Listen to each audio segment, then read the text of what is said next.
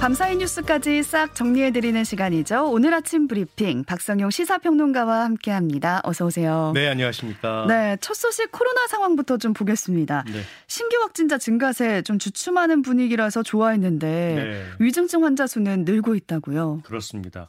어제 발표된 신규 확진자 수는 7만 명대, 그리고 오늘은 4만 명 중후반대가 기록될 것으로 예상되는데요.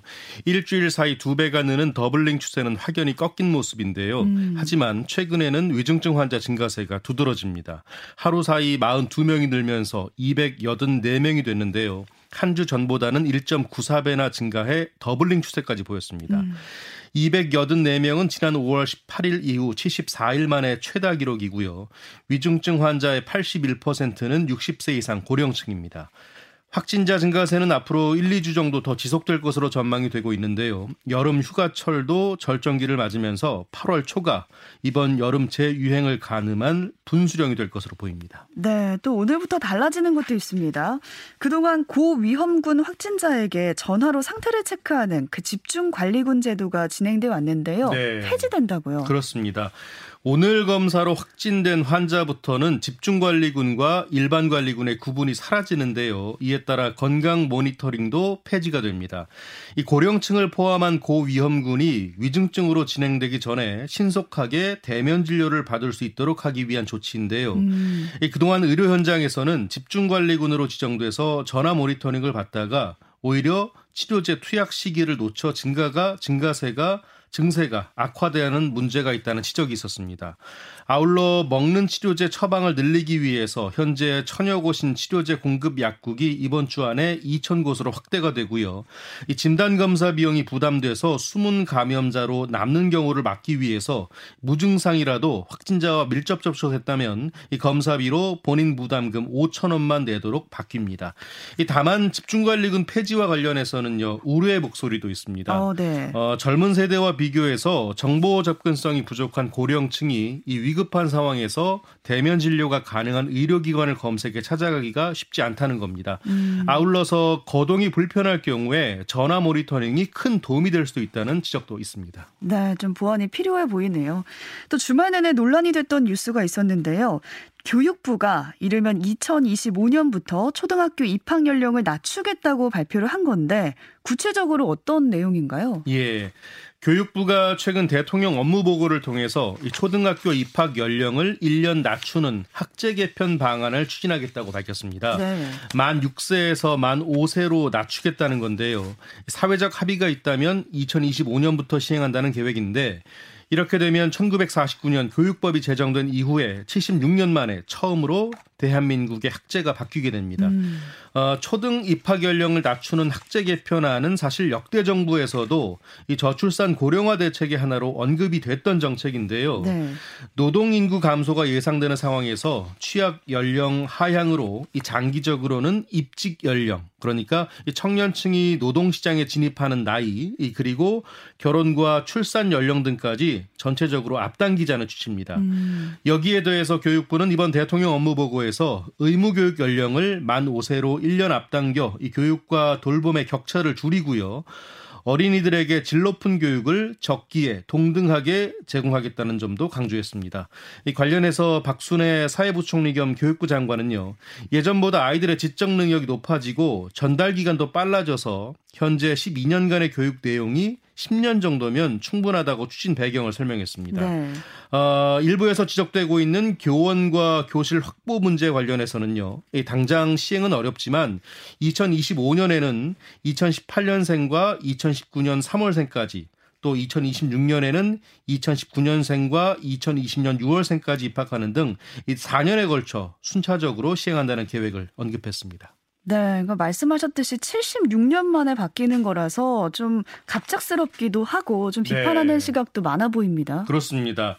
어, 먼저 한국 교원단체 총연합회가요, 이 특정 시점의 학생이 두 배까지 늘 수 있다는 점에서 교사 수급의 대폭 확대, 교실 확충, 막대한 재정 투입이 필요하다고 했고요.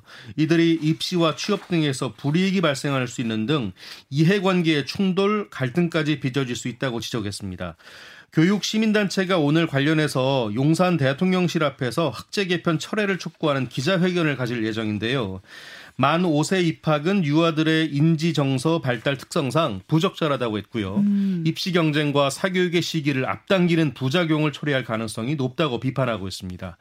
특히 하루아침에 아이가 학제 개편 첫 대상이 된 학부모들은 혼란에 빠진 분위기인데요. 그렇죠. 학제를 개편하려면 초등교육법을 개정해야 되는데 여론 반발 속에서 이 법이 실제로 통과되기 어려울 수 있다는 전망까지 나오고 있습니다. 네, 오늘 기자회견까지 좀 지켜봐야겠습니다. 자, 정부가 이달부터 광역 급행철도 GTX 건설에 본격적으로 속도를 낸다고요? 네. 국토교통부가 수도권 시민의 출퇴근난 해소를 위해서 GTX 확충에 박차를 가하기로 했는데요. 아, 우선 15명의 전담 인력으로 구성한 GTX 추진단을 발족해서 이번 주부터 본격 가동합니다. GTX A, B, C 사업을 차질 없이 추진하고요. 특히 2024년에 최초 준공 예정인 A 노선의 개통 일정을 앞당기는데 매진한다는 계획입니다. 음. 또 B, C 노선도 민간 사업자 선정과 협상, 실시 설계 등을 조속히 추진해서 속도를 낸다는 방침인데요. 특히 C노선과 관련해서는 내년에 첫 삽을 떠서 2028년에 개통을 그리고 B노선은 2024년에 공사를 시작해서 2030년에 개통할 수 있도록 한다는 계획입니다. 어, 그리고요, A, B, C 노선 연장과 D, E, F 노선 신설 같은 이 GTX망 확충 사업도 추진하기로 했는데요. 사업성을 확보할 수 있는 최적 노선을 검토 중이라고 밝혔습니다. 네. 또 자영업자 3명 중에 1명이 폐업을 생각한다. 이런 조사 결과가 나왔어요. 네, 그렇습니다. 전국 경제인 연합회가 최근 자영업자 500명을 대상으로 조사한 내용인데요. 33%가 폐업을 고려하고 있는 것으로 나타났습니다. 폐업을 고려하는 이유로는 영업 실적 감소가 32.4%로 음. 가장 많았고요. 네. 임차료 같은 고정비 부담, 자금 사정 악화와 대출 상환 부담, 경영 관리 부담 등의 순이었습니다. 있습니다.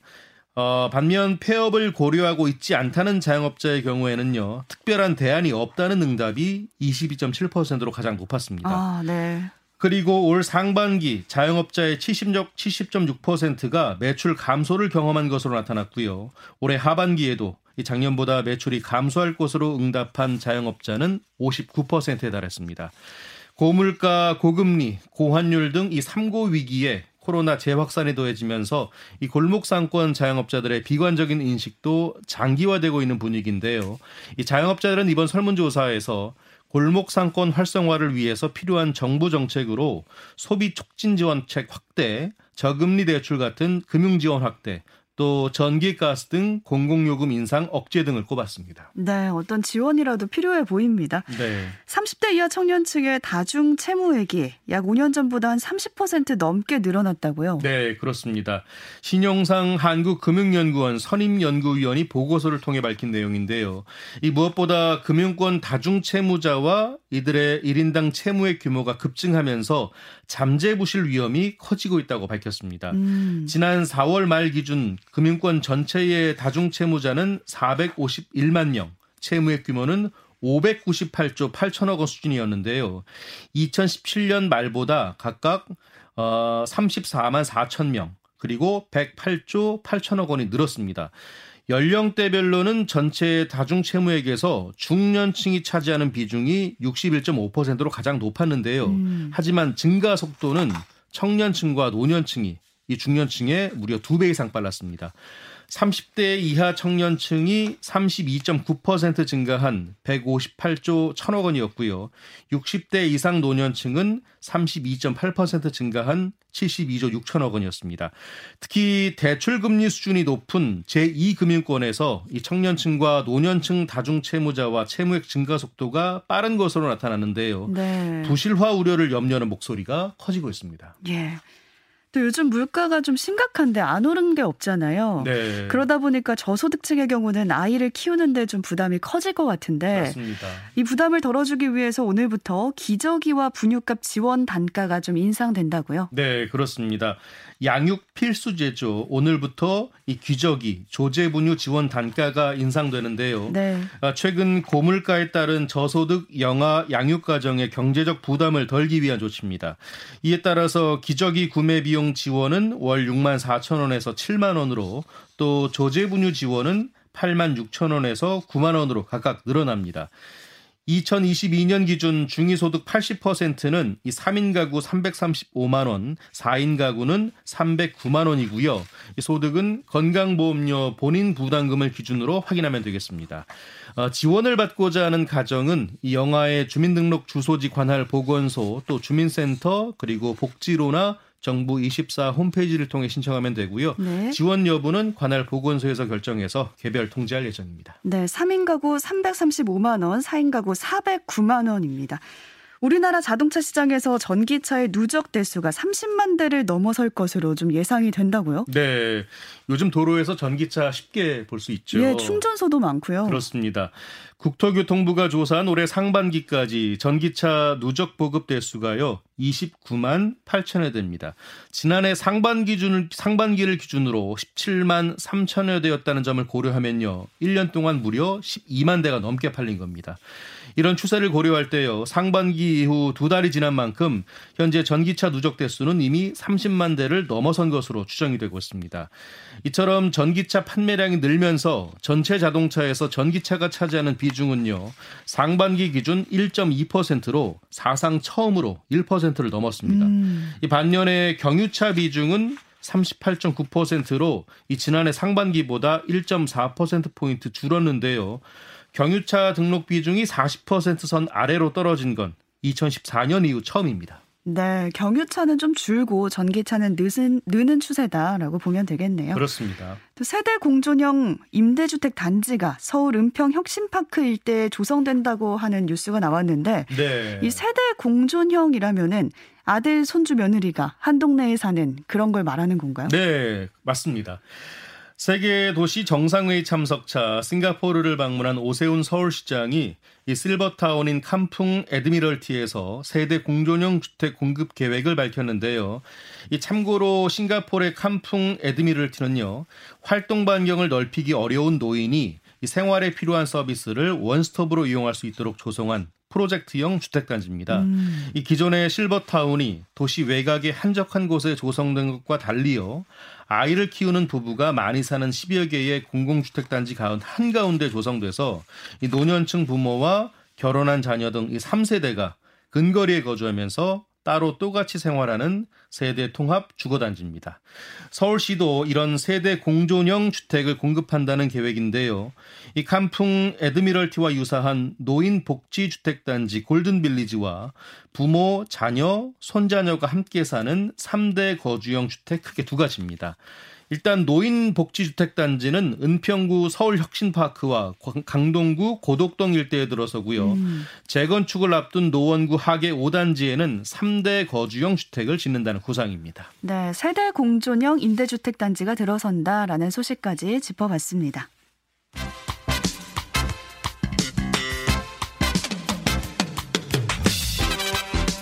네, 이어서 스포츠 뉴스 전해드립니다. 한국의 테니스 유망주죠. 14살 조세혁 선수의 소식인데요. 최근에 이 윈블던 대회에서 우승을 하면서 모두를 놀라게 했는데 네. 유럽 주니어 대회 단식에서 또다시 우승을 차지했다고요? 그렇습니다. 조세혁이 독일 14세 이하 테니스 챔피언십 남자 단식 결승에서요. 우크라이나의 니키타 빌로제르체프를 2대 0으로 물리치고 음, 우승했습니다. 음, 네. 이 대회는 유럽 주니어 테니스 투어 중에 마스터스와 유럽 주니어 선수권 대회 다음 등급에 해당하는 슈퍼 카테고리 등급인데요. 이로써 조세혁은 말씀하신 대로 영국 윔블던과 프랑스에 이어서 독일 대회까지 정상에 올랐습니다. 어, 네. 대단하죠? 네. 예, 조세혁은 이제 오늘부터 일주일간 체코에서 열리는 국제 테니스 연맹 월드 주니어 대회 출전해도 또다시 우승에 도전합니다. 네, 체코에서도 우승을 재패할지 또 지켜봐야겠네요. 네. 남자 배구 대표팀이 체코를 꺾고 국제 배구 연맹 발리볼 챌린저컵 3위에 올랐다는 소식도 전해지고 있는데 네. 듀스가 좀 계속되는 진땀승이었다고요? 네, 그렇습니다. 임도헌 감독이 이끄는 남자 배구 대표팀이 이 풀세트 혈투 끝에 음. 난적 체코를 3대 2로 누르고요. 2022 국제 배구 연맹 발리볼 챌린저컵 3위로 마쳤습니다. 아쉽게도 이번 대회 우승팀에 주어지는 2023 발리볼 네이션스 리그 진출권을 획득하지는 못했지만요. 음. 8개 팀 가운데 3위에 오르면서 국제대회 경쟁력을 확인했습니다. 대회를 마친 대표팀은요, 오는 7일부터 14일까지 이제 태국에서 열리는 아시아 배구 연맹컵 준비에 들어갑니다. 네, 8개 팀 가운데 3위에 오른 거면 잘한 거죠. 아, 그럼요. 네, 고생하셨습니다. 지금까지 스포츠 소식까지 전해 주셨어요. 박성용 시사평론가와 함께 했습니다. 고맙습니다. 고맙습니다.